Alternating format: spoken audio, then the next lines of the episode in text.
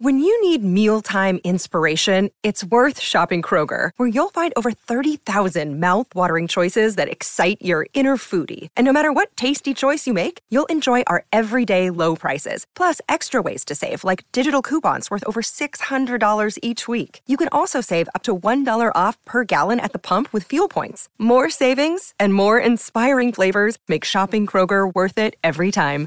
Kroger, fresh for everyone. Fuel restrictions apply. Another day is here, and you're ready for it. What to wear? Check. Breakfast, lunch, and dinner? Check. Planning for what's next and how to save for it? That's where Bank of America can help. For your financial to-dos, Bank of America has experts ready to help get you closer to your goals. Get started at one of our local financial centers or 24-7 in our mobile banking app. Find a location near you at bankofamerica.com slash talk to us. What would you like the power to do? Mobile banking requires downloading the app and is only available for select devices. Message and data rates may apply. Bank of America and a member FDIC. You're listening to the SACA Cricket Show with Travis Wakeling, focusing on all things cricket in South Australia.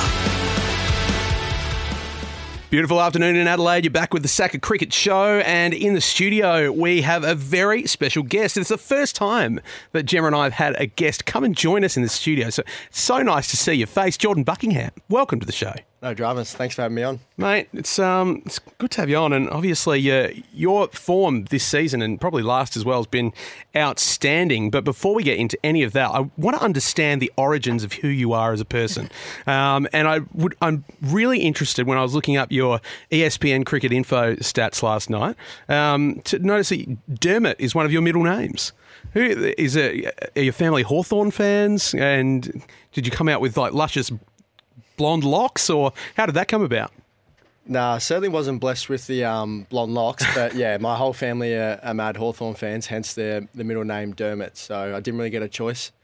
Um, I was sort of born into a Hawthorn family, and uh, yeah, these Are you a Hawks fan as well? Yeah, I am.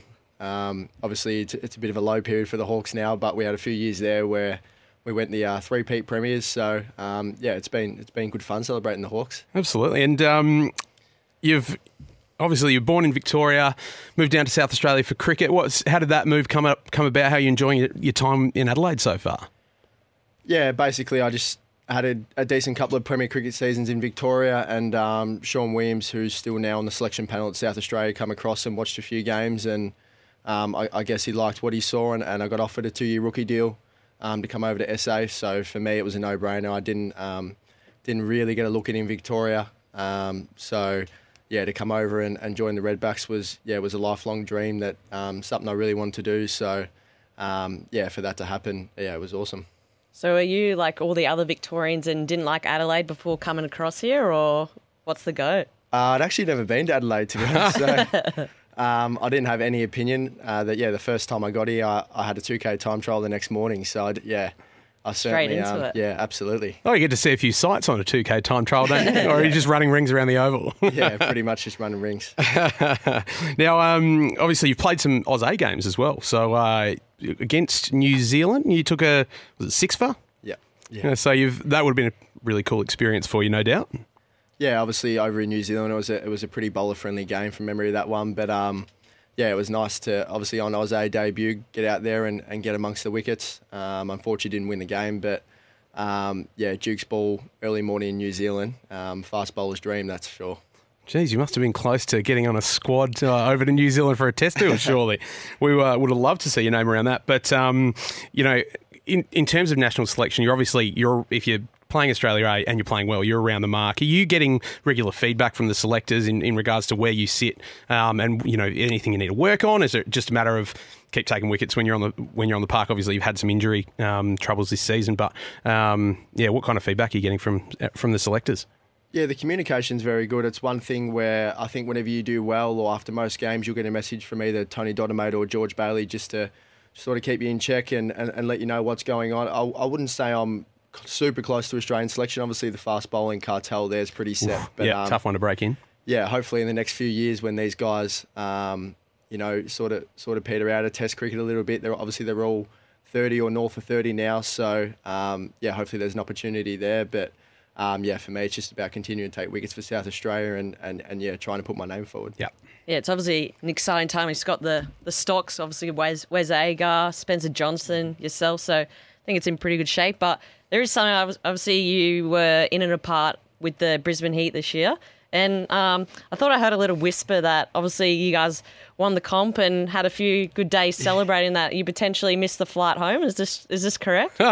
Yeah, I think I had a remarkably I had an 8:30 a.m. flight booked the next morning, Oh. and I actually woke up to my alarm at 8:31. So um, yeah, I did miss the flight, but also got to go to the parade um, that day and and the Gabba as well, which was awesome to see so many fans out there celebrating the win. Was it a good experience, I guess, getting into a different setup again? Obviously, from Melbourne to then come to the Redbacks, to then to see the class side of the Brisbane Heat. Was did you get much out of that personally?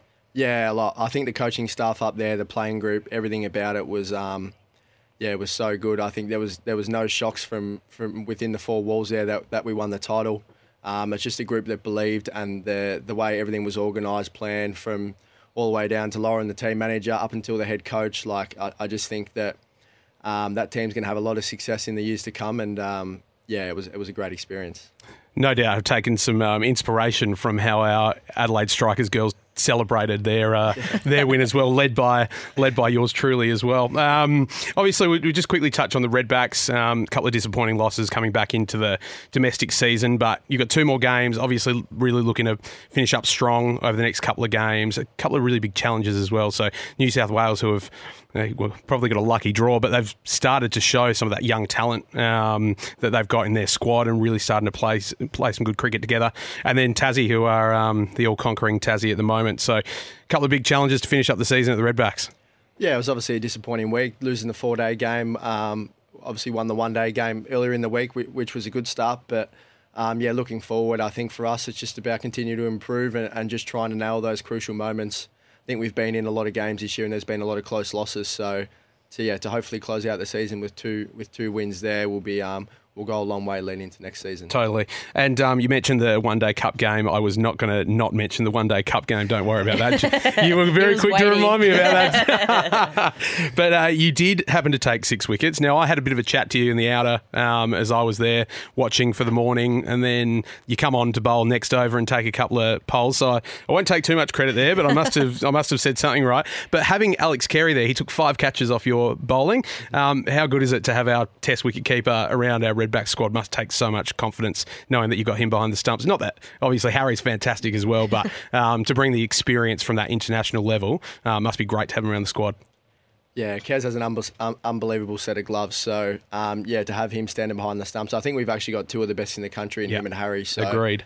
Um, yeah, obviously he, he, he speaks for himself. He's a world class keeper. Um, he's got magnets for hands. I think there was a couple of catches, especially in that one day game, that um, a lot of keepers around Australia might have dropped. But um, yeah, yeah, he's world class. Yeah, he is. He absolutely is. Now, you and I met by chance one day. We were on the golf course out at North Adelaide, and it was a very slow day. We, I reckon, we had a couple of slow groups in front of in front of us, and we just about got to have a chat at every um, at every hole. But um, he- obviously, we've got a bit of uh, bit of time um, coming up with the end of the cricket season. Are you planning to go away and play any cricket, or is it is golf your sort of number one priority through the off season? Yeah, golf's definitely not a priority because I'm no good at it. Um, I like to call myself a social golfer. I enjoy the fun side of it, get out in the walk. But um, yeah, geez, it can be frustrating at times. Oh. God, can it? It's like cri- it's pretty much like cricket. Yeah. you can have a few good ones and then absolutely Yeah. stink them up as well. Do you guys find that the um, that the the skills are quite transferable? Obviously, with a bit of hand-eye coordination Yeah. and the way that you actually hit the ball. I think a lot of batters actually don't like playing a lot of golf during the season because they feel like that it um, stuffs up their swing uh, swing plane a little bit. Okay. Um, but yeah, yeah, for me, it's just more consistently no good at it. So I just go out there, I know what to expect. Well, I've been uh, taking my little fella out on the golf course during cricket season, so I might take some of their advice and maybe uh, steer steer clear of that from now on. But um, Jordan, mate, great to have you down in the studio. Thanks for thanks for popping in and, and joining us for a chat today. And good luck for the rest of the season. And uh, no doubt our listeners are all uh, looking out for your name in the uh, Cricket Australia uh, selection posts over the over the coming months and years. So, mate, all the best. Um, have a great finish to the season, and we'll catch you around the traps. no dramas. Thanks for having me. Thanks, Jordan. That was Jordan Buckingham from the South Australian Redbacks. Great to have him on the show. Next up, it is our favourite segment, Gemma's Report Card Without Notice.